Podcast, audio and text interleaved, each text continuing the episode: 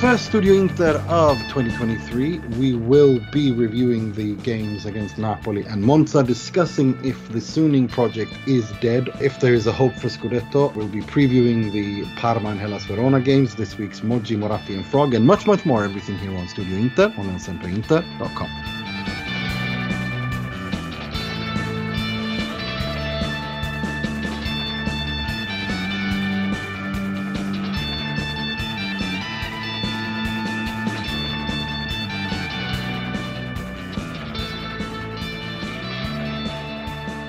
Benvenuti, bentornati to the first uh, Studio Inter of the calendar year 2023.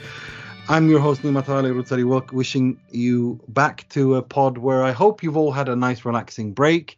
Um, I hope I hope you you you enjoyed the World Cup um, and that you're raring to go uh, with Inter again because Inter are already it's only been three four days since the season Serie A season started again and Inter have given us quite a bit to talk about, uh, as they always do. Um, but before I get to all of that, let me begin by introducing our panelist. He is the preview writer for SempreInter.com, Mr. Mohammed Nassar. How are you doing, Mo? You're going to really work for that positive, Mr. Positivity tagline today, I'll tell you that. yeah, I'm doing all right. I'm doing all right. Uh, uh, yeah, I'm here for you guys. Uh, positivity and, uh, you know, silver linings all the way. Let's go. Um, he writes a weekly column called "What Five Things We Learned from Inter This Week." Mr. Jake Smalley, how are you? How was Christmas? How was New Year's? Uh, it was good, thank you. Yeah, I, have uh, just sort of managed to shake off a bit of a cold. I've, I've still got remnants with a bit of a sore throat, but uh, a bit of a lost voice. But um, yeah, very refreshed and ready to talk some uh, Inter with you guys today. Mm. And we're also joined by a good friend of the show. He has uh, his own YouTube channel called uh, Uncle Sharma. Uh, welcome, Mr. Uncle Sharma. I call him the general command, the chief oh. commander oh. of the oh. Correa sexuals.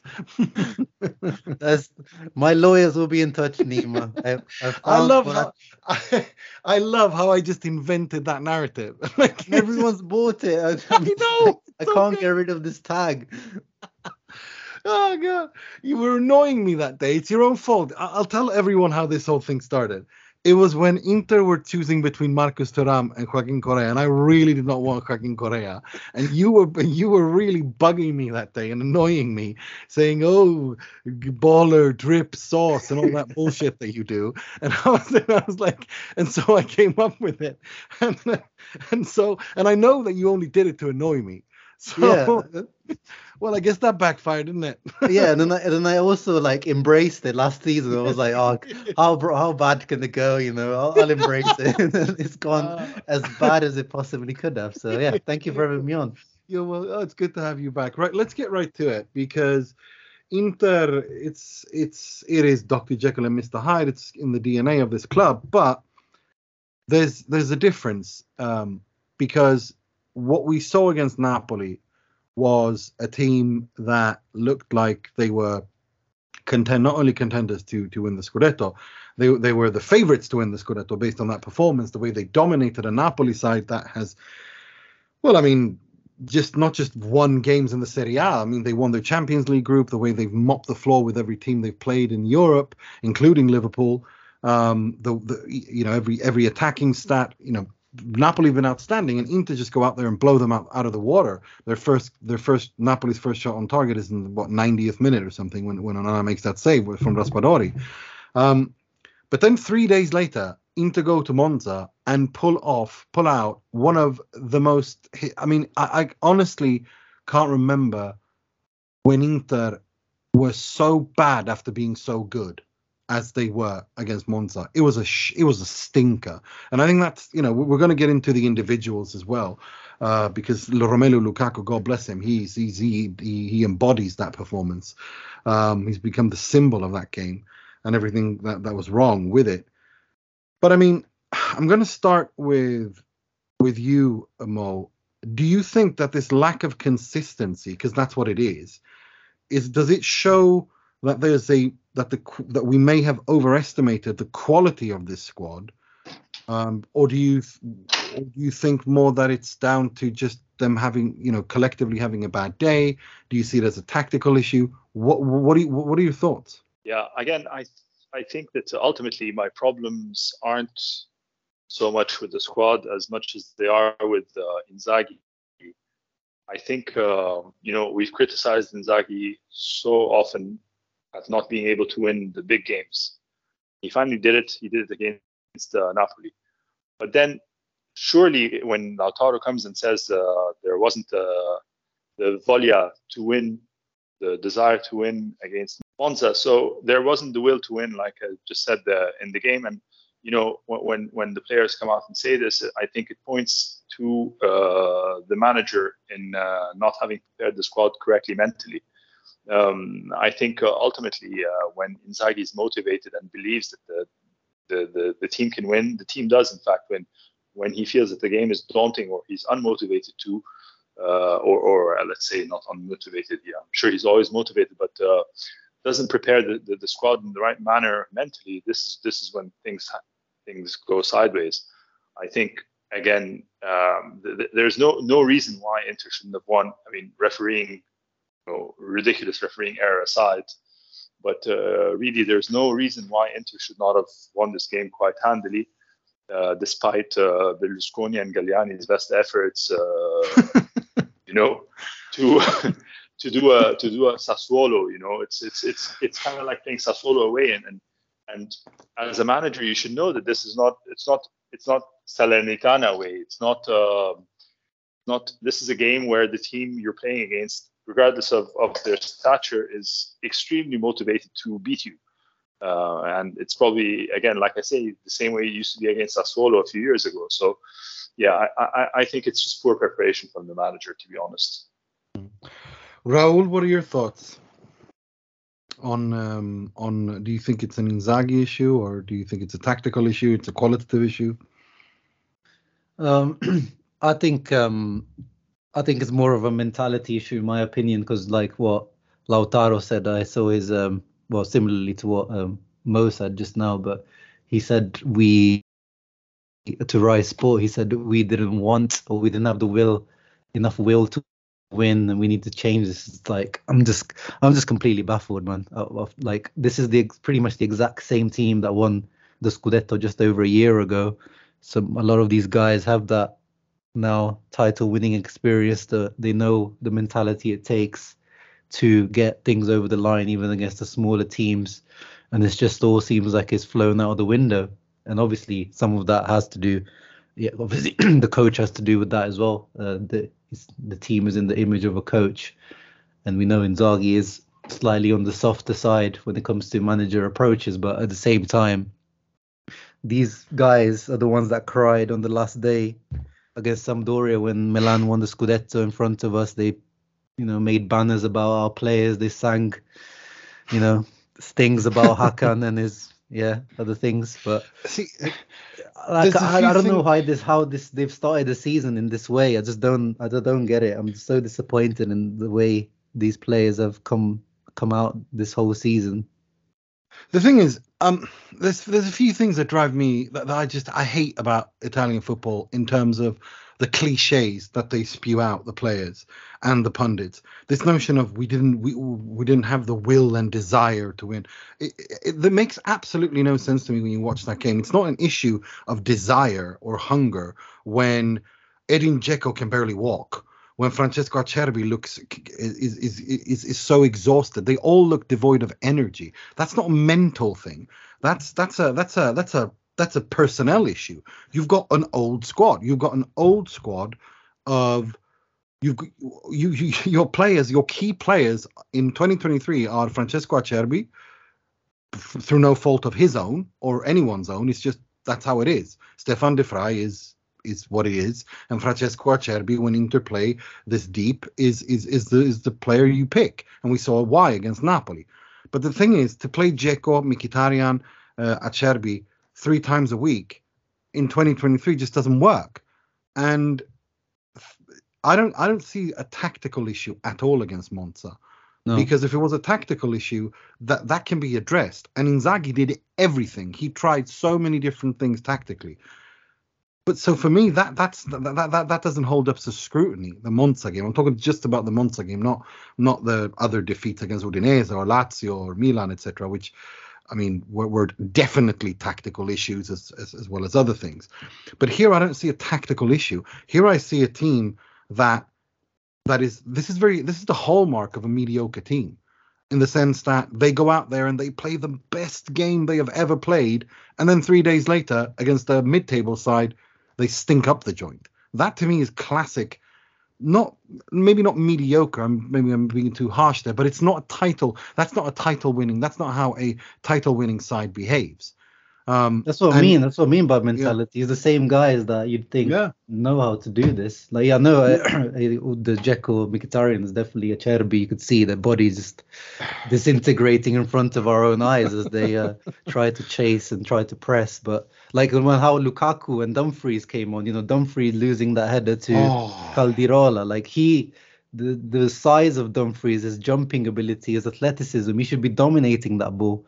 Um, Lukaku, I mean, I'm not even gonna go No, there. we're going to talk about him because that is just that we he, he has his own segment today. like it's just we, that's, so don't don't we'll get to him.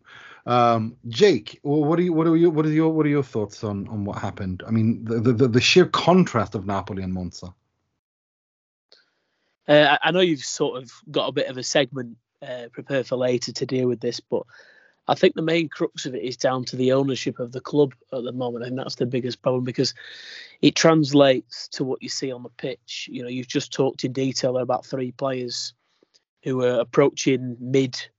You know, some already mid, and in Dzeko's case, he's close to 40 than 30. So, Inter have been left with a squad of players who have already won the league, as we've seen. You, you've hit that sort of high point under a manager who probably demanded a bit more from them. You could argue in terms of how intense Conte was in comparison to Inzaghi.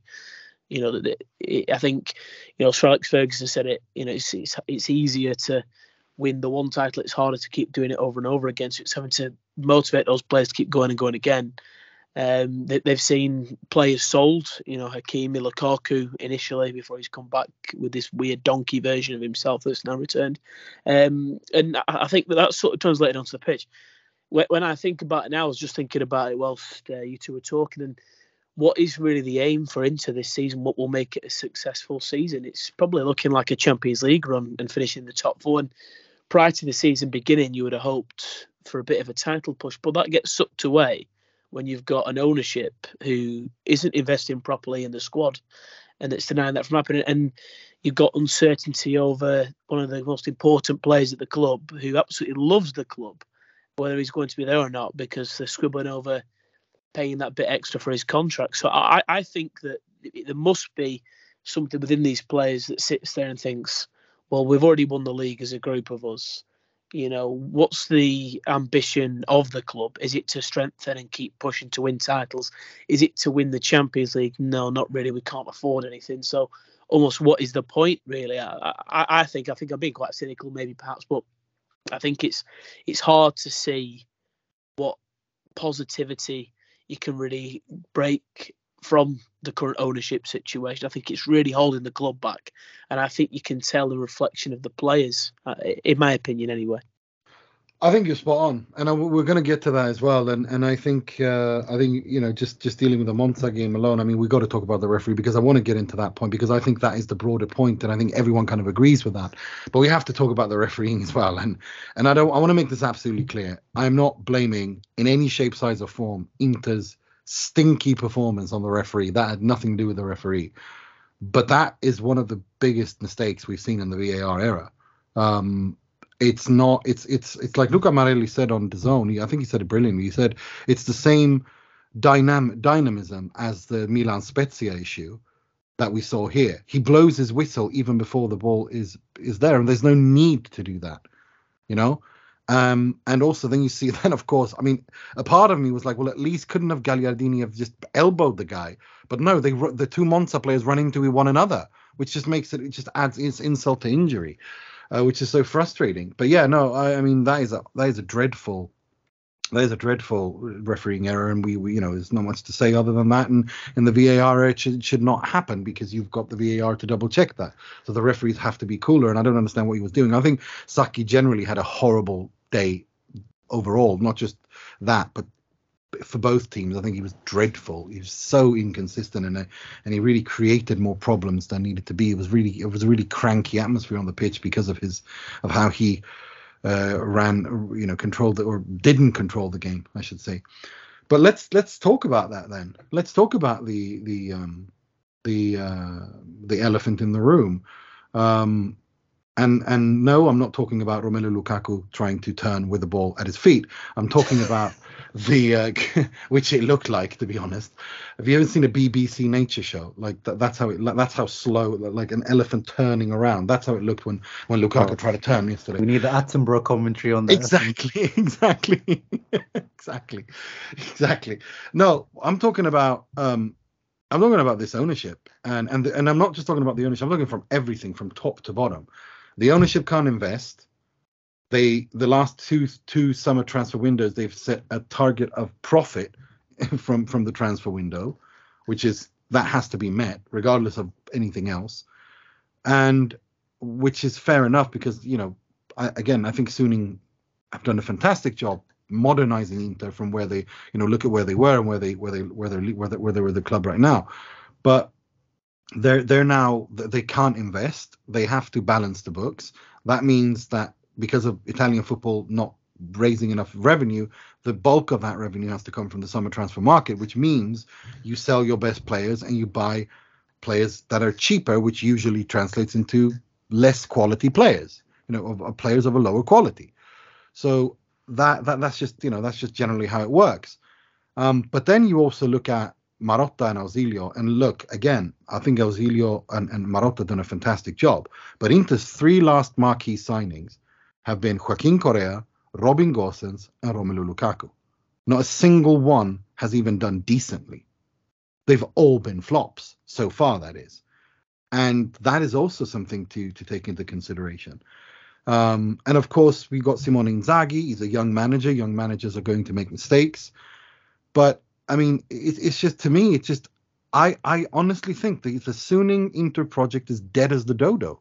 To make to continue the animal analogy, it's as dead as the do as the dodo is, and it's extinct, and it's going to continue unless two of two one of two things happen: Suning sell, or Suning can start to invest.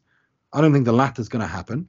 So it remains: Will there be anything left when Suning end up selling the club? Is there anything worth salvaging, or do we have do the new owner have to begin everything from scratch? What's your thoughts, Mo?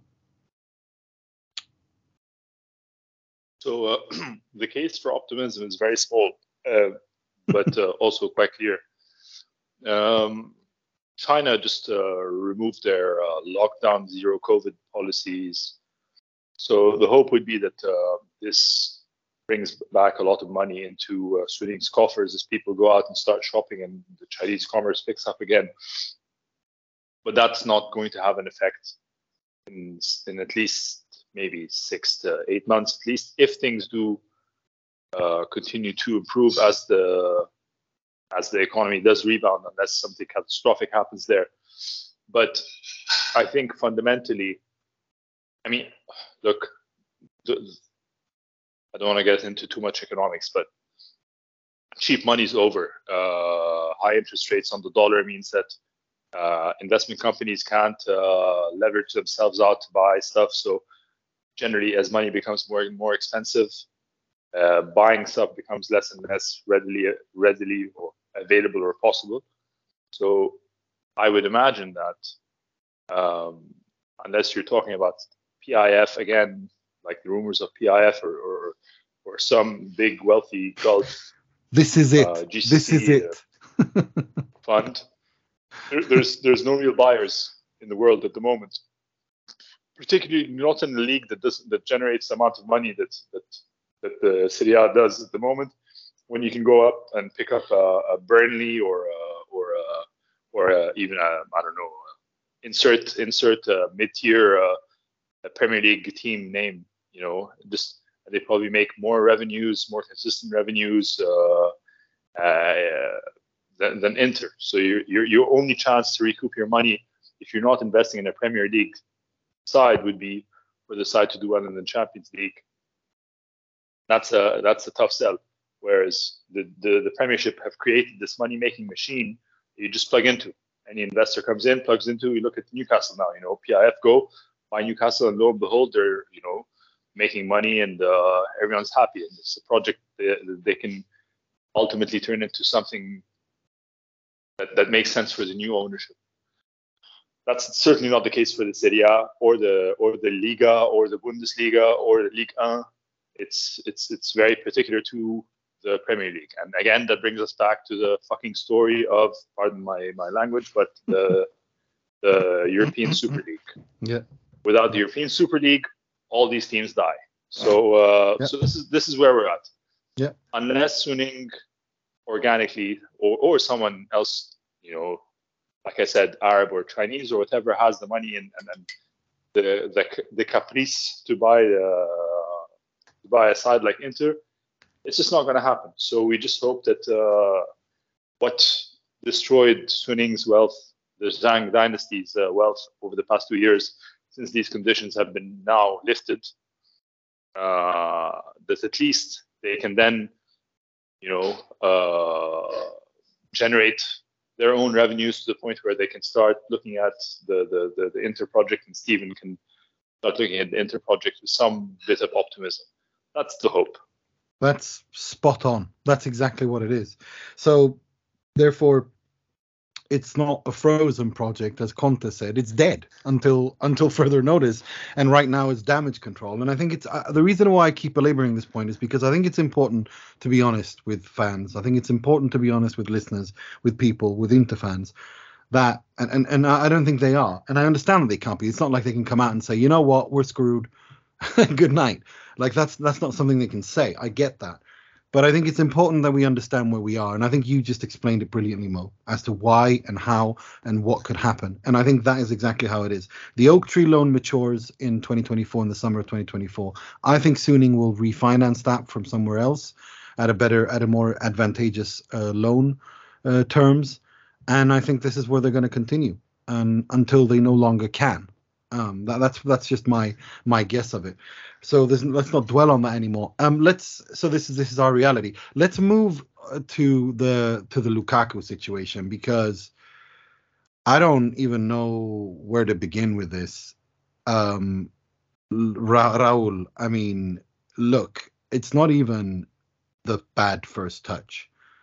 It's it's the body language. He didn't win a single challenge. His body language. He got in the way of Lautaro. He couldn't. He didn't get a single shot or tar- didn't even get a shot away. Didn't create anything. Couldn't even hold up the ball. Are we? Because I'm I'm I've been thinking about this now, and it's not just these last few months. It's 18 months now, and I think this is my personal opinion. I honestly think that Romelu Lukaku's is finished at the absolute top level. I don't think he will ever become anywhere near the player he was those two years with Antonio Conte. And if we're perfectly honest, those were the only two years where he was world class. Before that, he scored a lot, but he was never world class. Under Conte, those two years, he was consistently world class.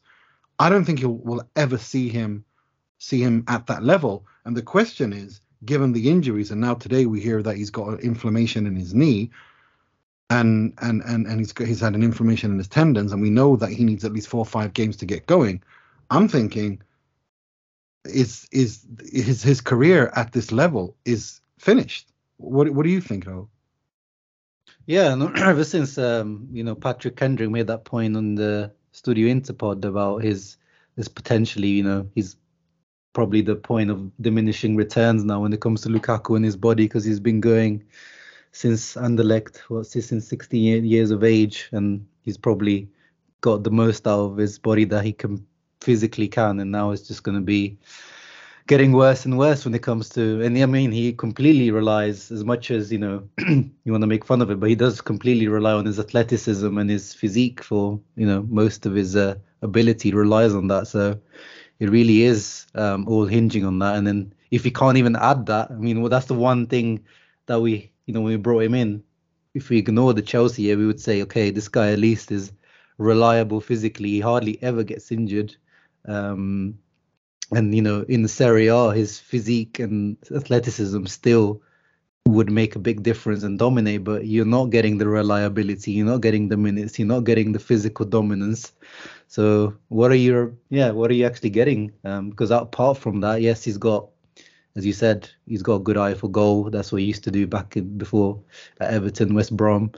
Um, but yeah, there's not really a selling point after that to Lukaku without his physical attributes. So yeah, you you probably uh, you probably have a point, and I would investigate or like see if it's possible to cut this loan deal early with Chelsea. I don't know if it's possible or not. Um, you know, the whole package cost us what 20 million. How much of that have we paid? Is it possible to cut this short and maybe try to reinvest some of that money somewhere else, like Marcus Thuram? I don't know. That's that's a good point. I, I don't think it's going to happen. I don't think Chelsea will do it, and I think it would it would take something really trauma- dramatic for that to happen. But yeah, I, if if it was possible, I, I think they should do that. Um, I want to go to you, Jake. Uh, you were already alluding to to the Lukaku issue, but um, I mean, what are we seeing here? What's your take on the situation? I think it's quite a tough one to watch, especially when you consider the player that he was in the two years he was here last. And I think that year or so at Chelsea prior to this season has not done him any favours. I think Lukaku is a bit more of a sensitive soul than perhaps, you know, it, it, it's broadcasted at times. I think going into that Chelsea move, that his sole motivation, in my opinion, I might be totally wrong, was to prove people wrong and prove that, right, I've had two years in Italy.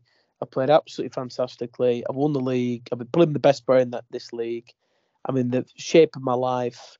I'm going to go to the Premier League and I'm going to absolutely smash it. All these haters who'll be who'll be, be criticising me when I played in England will shut up finally. And he's gone into a Chelsea team totally out of this type of system that he's used to, that he had under Conte, and he's flopped. And I think it's weighed down on him. He's had a really tough World Cup as well, where he's gone and he's you know, looked a bit silly again with that missing the crucial game for Belgium. And, you know, and obviously, like we've mentioned a couple of times, just the injuries are starting to take a toll. You, you do forget, you know, look at Wayne Rooney. I mean, he looks like a pork pie now. You know, he's what, 37? you know, he looks he looks like he looks dreadful, doesn't he? He really looks old. He like does. he has not aged well. Like mm. he's younger than me, and he looks like twice my age. Like it really, it really is. He's not aged gracefully. And, but he was playing for when he was 16 years old, wasn't he? And you know, Lukaku's the same. You forget Lukaku's had a playing career, you know, that's that's gone on for you know over a decade already, and he's not quite 30 yet. So, and these injuries, inflammation injuries in particular, are injuries that you know they're niggling problems, and you know if he's getting them now, if he's going to get to sort of 32, 33, you know, you do wonder. And I, I think mentally he's not in a great place and physically he's really strong. I'm sad that it's sort of ended up this way. I, I am a footballing romantic. I'm someone who really likes to have this sort of almost feel good story a lot of the time. So it's quite sad for me to see it. I think I'm with Rahul as well. I think if it was up to me, I'd probably look in this window at trying to mm. end that loan as, as harsh as it is. Mm. What about you, Mo? What you're, you're you're Mr. Positivity. I I double dare you to find something positive about this situation. Yeah, look, I mean, there's there's very little positive about the current situation with Lukaku. Um, I, I, still believe that you know I've I've always my, my complaint and gripe with Lukaku has always been he's a very temperamental player, kind of like a Pogba. You know, they're they're not they're not strong-minded players like a Cristiano Ronaldo, as much as uh, mockery that he's made of himself in the last year or so.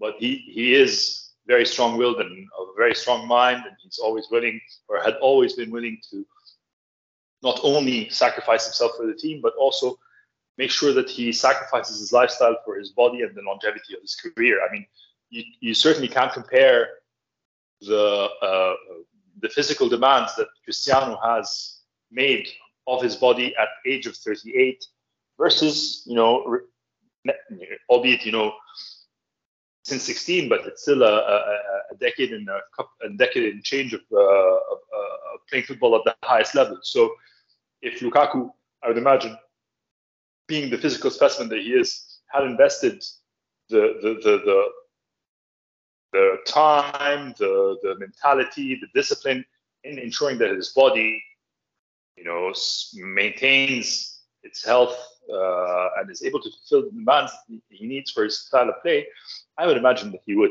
But he's a temperamental player, just like Jake said, just like Rahul said as well. He's a very temperamental player. Attitude is almost everything. He needs to feel loved, he needs to feel embraced, and he's going through a slump. It was a slump at Chelsea, and then it was a, a bit of a flop at Inter, despite being embraced by the fans. But still, or I mean, the Curva were, were a bit lukewarm, but the general public embraced him back. But he was physically unfit, and then he had a shitty World Cup.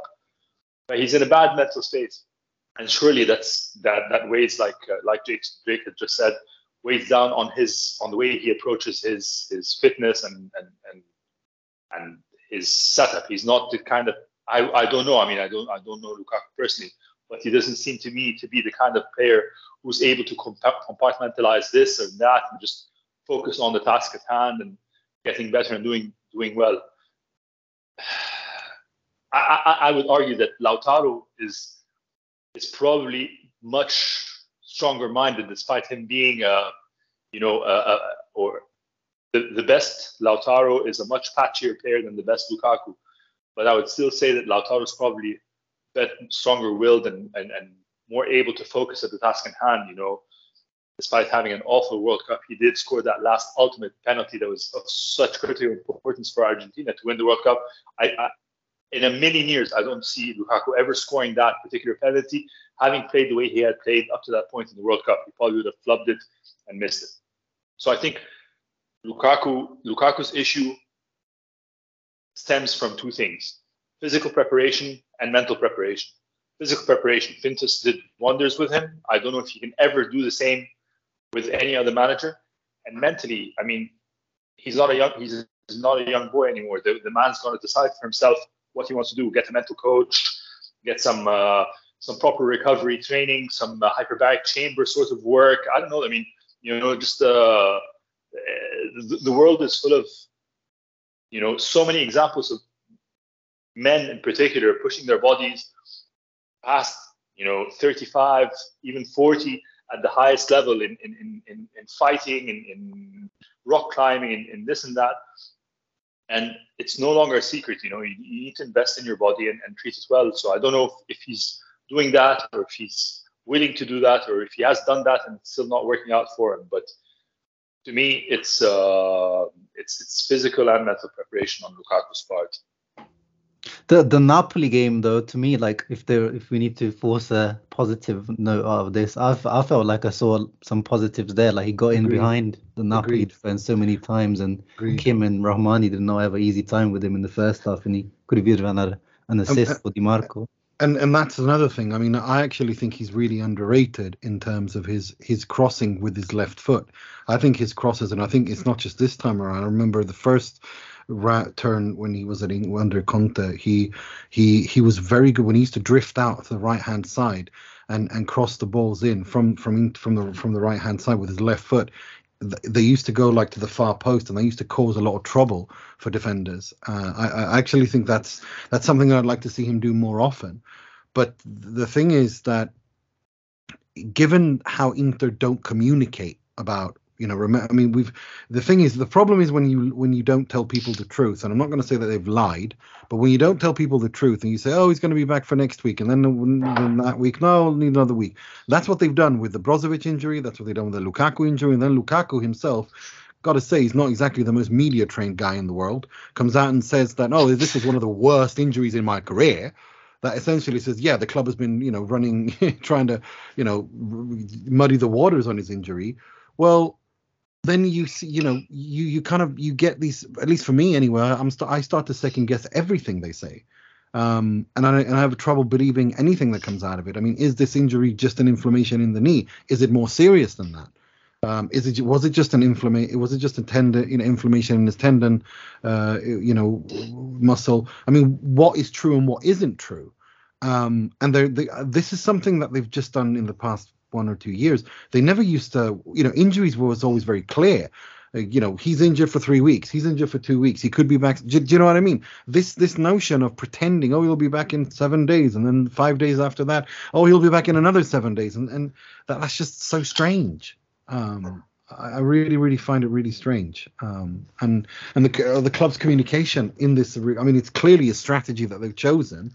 Uh, I get, you know, again, I understand you don't want to give more information to your opponents than you need to, but this isn't exactly Texas Hold'em poker bluffing that we're doing here, uh, because at the end of the day, he's he's played what 355 minutes so far this season. You know, it's it's it's it's just not good enough. And then and then he pulls off that performance, which is, in my opinion, probably I mean, and I and I'm counting Batistuta when Moratti brought him in. I'm counting Rocchi, Livaja, that Belfodil, that is the worst performance. That the worst 30, 30 or so minutes I've seen an Inter striker do in the last decade and a half. It was absolutely unwatchable. But he outdid Correa. I, didn't know that Correa's performance against Napoli. I was like, that's the worst. That was bad in and of itself. And then he comes along and does that. No, it's, it was genuinely, genuinely, and it's really, really worrying because I don't see. I on, I hope I'm wrong, and I don't want to be negative, but I don't see how with Chelsea interested, how Inter managed to get Marcus Thuram. I really don't, because they'll just double anything that Inter give, and they'll get him. You know. So it's um, it's it's um, yeah, no, it's it's it's it's not a good situation, uh, for sure. But um, let's um, let's let's you know move on from this. I mean, at the end of the day, it was it was a draw. I I've, I still don't think that a team that loses five games out of seventeen can win the Serie A, but top four is definitely achievable. And Inter are only three points behind second and third place Milan and and, and Juve. So you know, I, I I I still think this is this is turning out to be. I mean, with seven points clear Napoli. This is now becoming their Scudetto to lose, isn't it? I mean, it's it's it's really becoming like that. But having said that, we have to move on, and and Inter's focus is it has to be the Supercoppa and it has to be the Champions League, finish top four, and try to get to the quarterfinals of the Champions League, which I think is a is an incredible accomplishment if they manage to do that. Um, so you know, but on that note, do we think the Scudetto race is over? I think it is. What about you, Mo? I'll start with you, Mo, and then I'll go to Rahul and Jake. Do you think it's uh yeah, well, mute uh, muting issues? Sorry. Uh, yeah, no, I don't think it's over at all. No, no. I mean, we we know Spalletti teams. You know, uh, I, I I would I just my only worry is that either Milan or Juve Juve in it. You know, like I I, I would I would gladly finish fourth instead of second any day. As long as it doesn't really does makes zero difference to me second third fourth doesn't matter as long as we finish in the top four unless it's the first. As long as neither milan nor juve win. You know napoli can can can but i'm just I, i'm always a bit uh, weary of uh, spalletti teams come uh, january and february. So uh, let's see let's see but i don't i don't think it's over. Seven points is very very achievable. I think uh, the game against napoli really uh, I mean, in, in, a way, maybe it's good to have the Monza game come after the Napoli game, just so that everyone realizes that you know it's not. There's still a lot of work to be done, and I hope as long as you know they're they're learning, Inzaghi and, and, and the squad are learning from this. But I certainly don't think the, the Scudetto race is over. It's just seven points, man. Seven points is nothing. Nothing. And well, there's more than oh, it's, ten, it's, it's ten points, isn't it? No, no, it's the other way. It's seven points. No, hang on. I'm, yeah. I'm doing, no, you're making me confused now. It's it's um it's seven points to Milan and and and, and Napoli. Ah, so 10, 10, points to us. Okay. Yeah, ten yeah, points to Inter. Yeah, yeah, yeah. Okay. Yeah. Still nothing, really nothing, nothing, nothing, nothing with more than half the season left. No, more than half the season left to play. That's true. We're not even at the halfway point. That's a really good point. Yeah, yeah. Point. We got two games to, to halfway. You know, there's uh. And Juve uh, and Juve are playing. How many times? How many times we're Inter ahead at the at the Chris, at Christmas or at, at the halfway point, Campione dell'Inverno, with six points ahead, seven points ahead, eight points ahead, and we end up, you know, barely scraping by us at fourth base. It's mm. it's just uh, as long as there's consistent progress from the side, which I had thought we had seen against Napoli, but then of course the Monza game came. Mm. But uh, if if if if Inzaghi really is going to do something, now's the time. What about you, Rahul? Do you uh, still do you still believe in a in a in a in a Scudetto? or are you a little bit with me that nah? No, no. As you said, the team that's already lost five five times, we've already conceded 24 goals. Like that's that's not Scudetto Scudetto winning. So unless they yeah prove me wrong in the second half of the season, I just don't see it. I don't see it, man. I've given up on the. To me, it's top four, and yeah, try to make a run in the Champions League if possible, and yeah, Coppa Italia, Supercoppa if we can. That's uh, mm. still a good season to me if we can do that. Yeah, I agree. Agreed. What about you, Jake? Where are you on this? Well, can I just say, if I ever become diagnosed with some serious life-threatening illness or something, I'd like Mo to tell me because I'd, I'd, be able to look at it in the nicest way possible. So uh, I think for me, it's absolutely dead in the water. I think you know you, you talk about a points gap as well. You, you're expecting Napoli to lose at least three more, four more games and into over the rest of this season when they've only lost one. Inter have lost five. It's as simple as that. Top four, beat Porto, see where things end up in the Champions League, and hopefully win the Super Cup as well. I, I, I take that, I think. Mm, fair enough. Well, speaking of Coppa Italia and, and all that all that jazz, uh, Inter start uh, their defense of the Coppa Italia against Parma on Wednesday um, in uh, Parma in Serie B. And and if we're perfectly honest, you, you know, I, I uh, just good to, just to go through how how the draw looks. Um, so Inter play Parma, and the winner of that plays the winner of Atalanta Spezia. And in Inter's down Inter's half of the draw as well, you've got Lazio Bologna, who and the winner of that plays the winner of Juventus Monza. So essentially, the quarterfinal looks like it's going to. I think it will be Inter Atalanta and Lazio Juve. Uh, and then uh, it's Inter Atalanta winner versus Juve Lazio winner.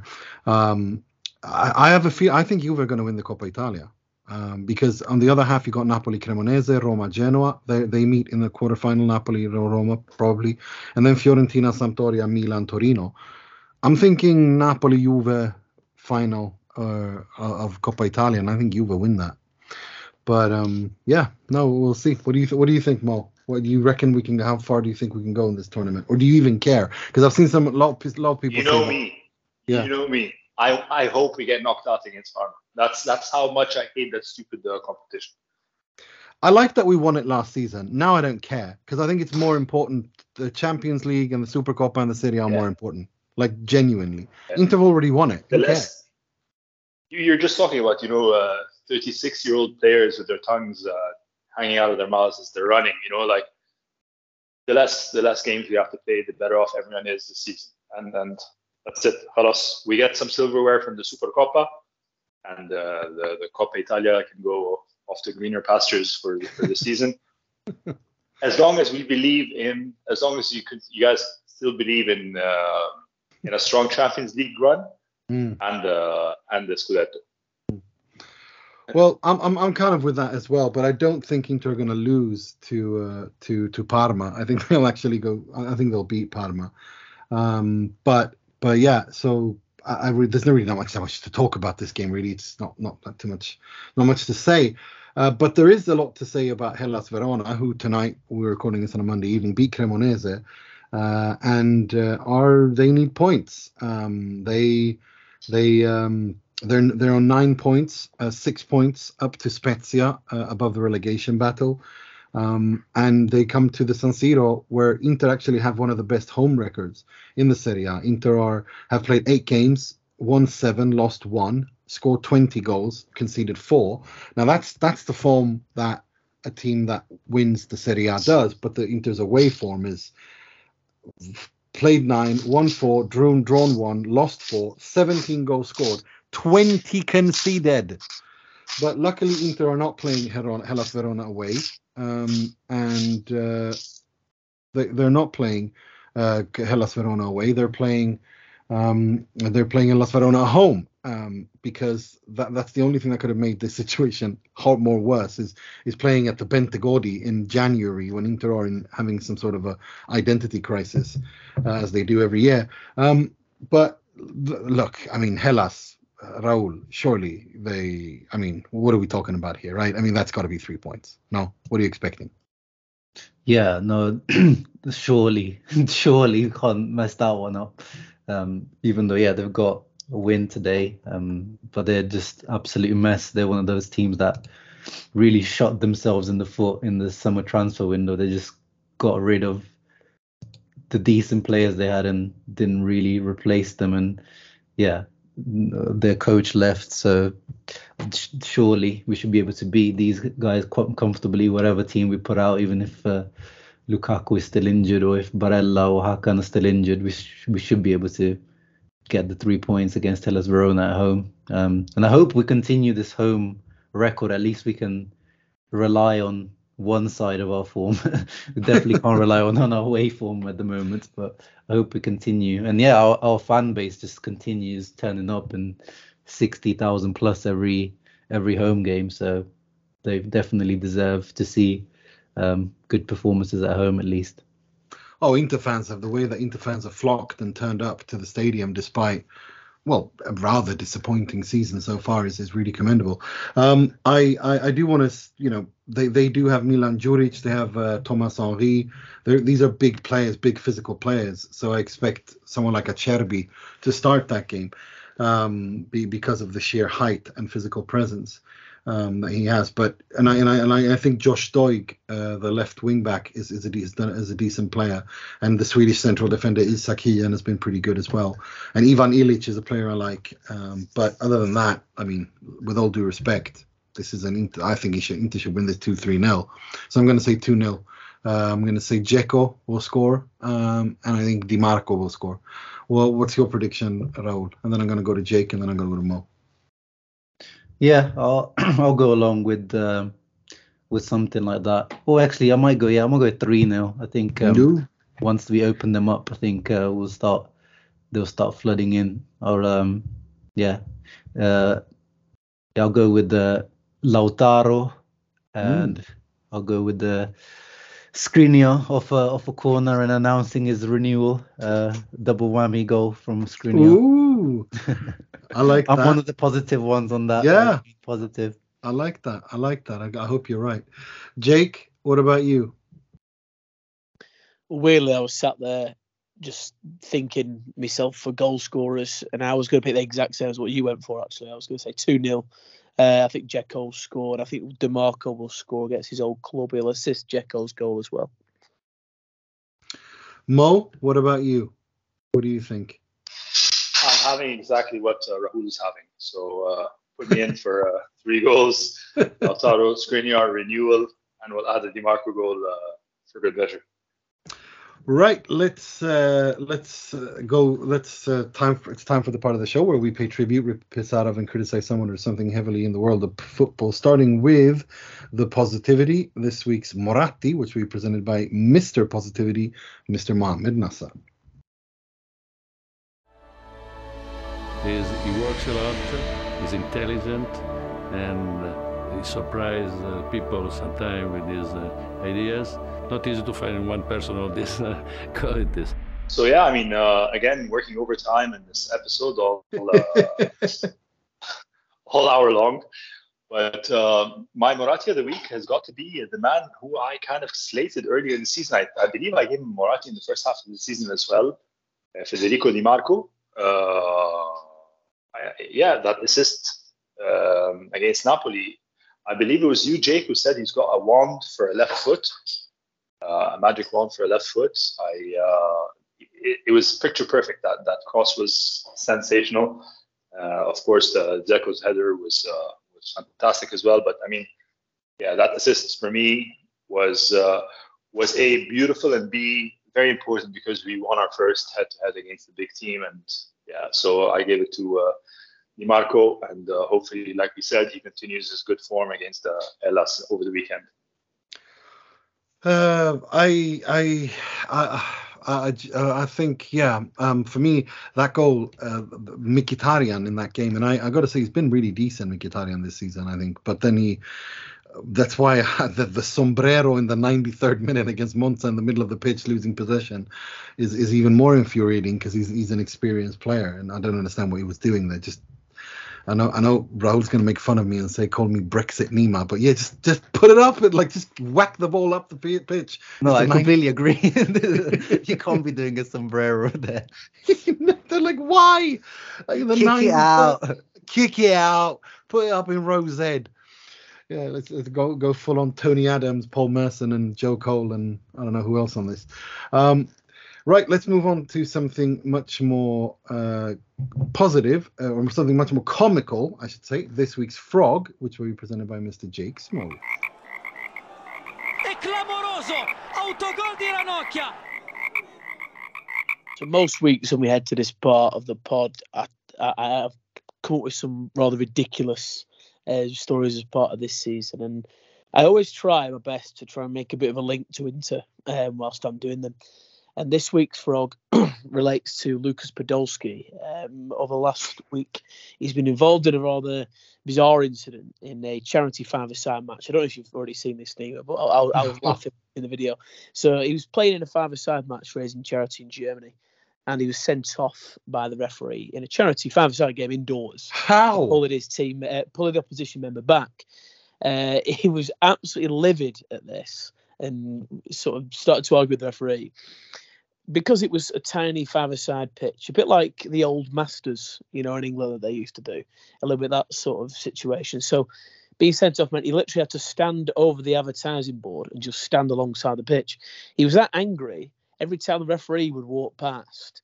He was trying to squirt him with water out of a water bottle, It, which really made me laugh. Are you and then- making this up? no, I'm serious.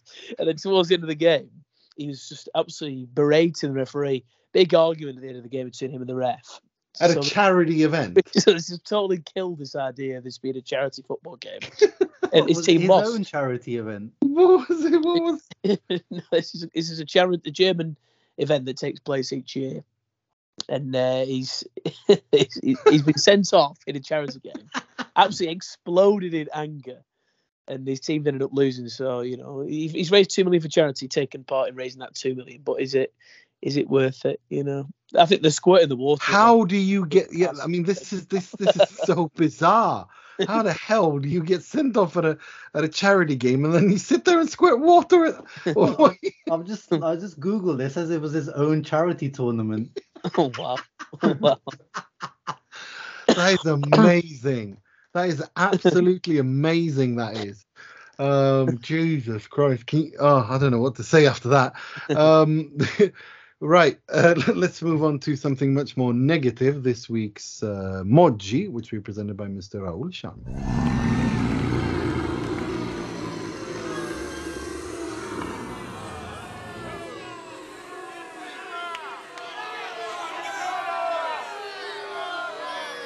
Yeah, well, we had a lot of choices uh, this week, Yes, as, we as often is the case with the with Inter.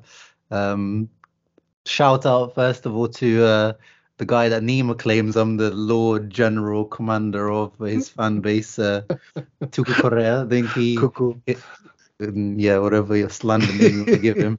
Tucu Diarrhea is my favorite one personally. No, Pupu Porea, which what's his name calls him, is really funny. It's Yeah, that's really funny. Oh, Um, yeah, I mean, his cameo, as we mentioned earlier against Napoli, I think definitely deserved the shout, but he didn't win it. Um, and then Lukaku came along, or Lakaka, uh, our favorite. and along came Lakaka. and along came Lakaka uh, with his uh, donkey touch or Timberland's touch or whatever you want to call it. Um, but the winner uh, is Juan Luca Sacchi. I mean, his name itself deserves a Moji of the week. I mean, his dad clearly got confused. He clearly wants to call him Gianluca, but he got maybe Juan spent the, Luca. he spent the summer in I don't know Argentina or Mexico and felt like no, let's go with Juan Luca instead of Gianluca. Calling my Um, son Juan Luca. Definitely didn't get bullied at school. Absolutely not.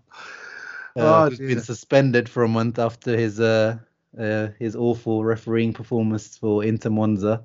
Um, but yeah, use the VAR, mate. Like that's the whole point of VAR. So use it. I mean, if if if Gagliardini had done something, I could have lived with it, right? But the fact that he blows his whistle and those two, the, the two Monza defenders trip over one another, that that's like, uh, Yeah, It's just- nothing. Yeah, it's just like for goodness. It was like the the one the Juve uh, Cremonese where where he just blew uh, Yeah. when Dessers scored and he just blew the whistle before he scored. It was like yeah. Why? yeah. Weird. Right, that's all we had time for this week. I'd like to thank you, Mo, for coming on as always. A pleasure. Always a pleasure, guys. Thank you. Thank you for having me. Uh, hopefully, on to bigger and better things and um, dreams of at least a, a Scudetto this season. Inshallah. Um, and Mr. Jake Smalley. Yeah, thank you for having me as always. Good to be back and uh, happy new year as well to everybody. Yes, and Mr. Rahul Sharma. So, how long? So, wh- what what's ha- what's happening on your channel? You got anything else that you want to promote or something is coming up? Then then feel free to do that. No, no, just the usual um, match reactions and previews and things like that. And um, yeah, no, thank you for having me on as always. But my lawyers are working hard day and night to get rid of this uh, career sexual tag you've given me. I'll be looking forward to their to their letter. Um, I'm sure I'm really looking forward to, to hearing from them. right, let's. Uh, that's all we have time for this week. Uh, take care of yourselves, each other. Um, uh, my name's Nima Tavallaey Roodsari. Wishing you a good week. Uh, quarterfinal in the Coppa Italia, three points, and sempre e solo forza Inter.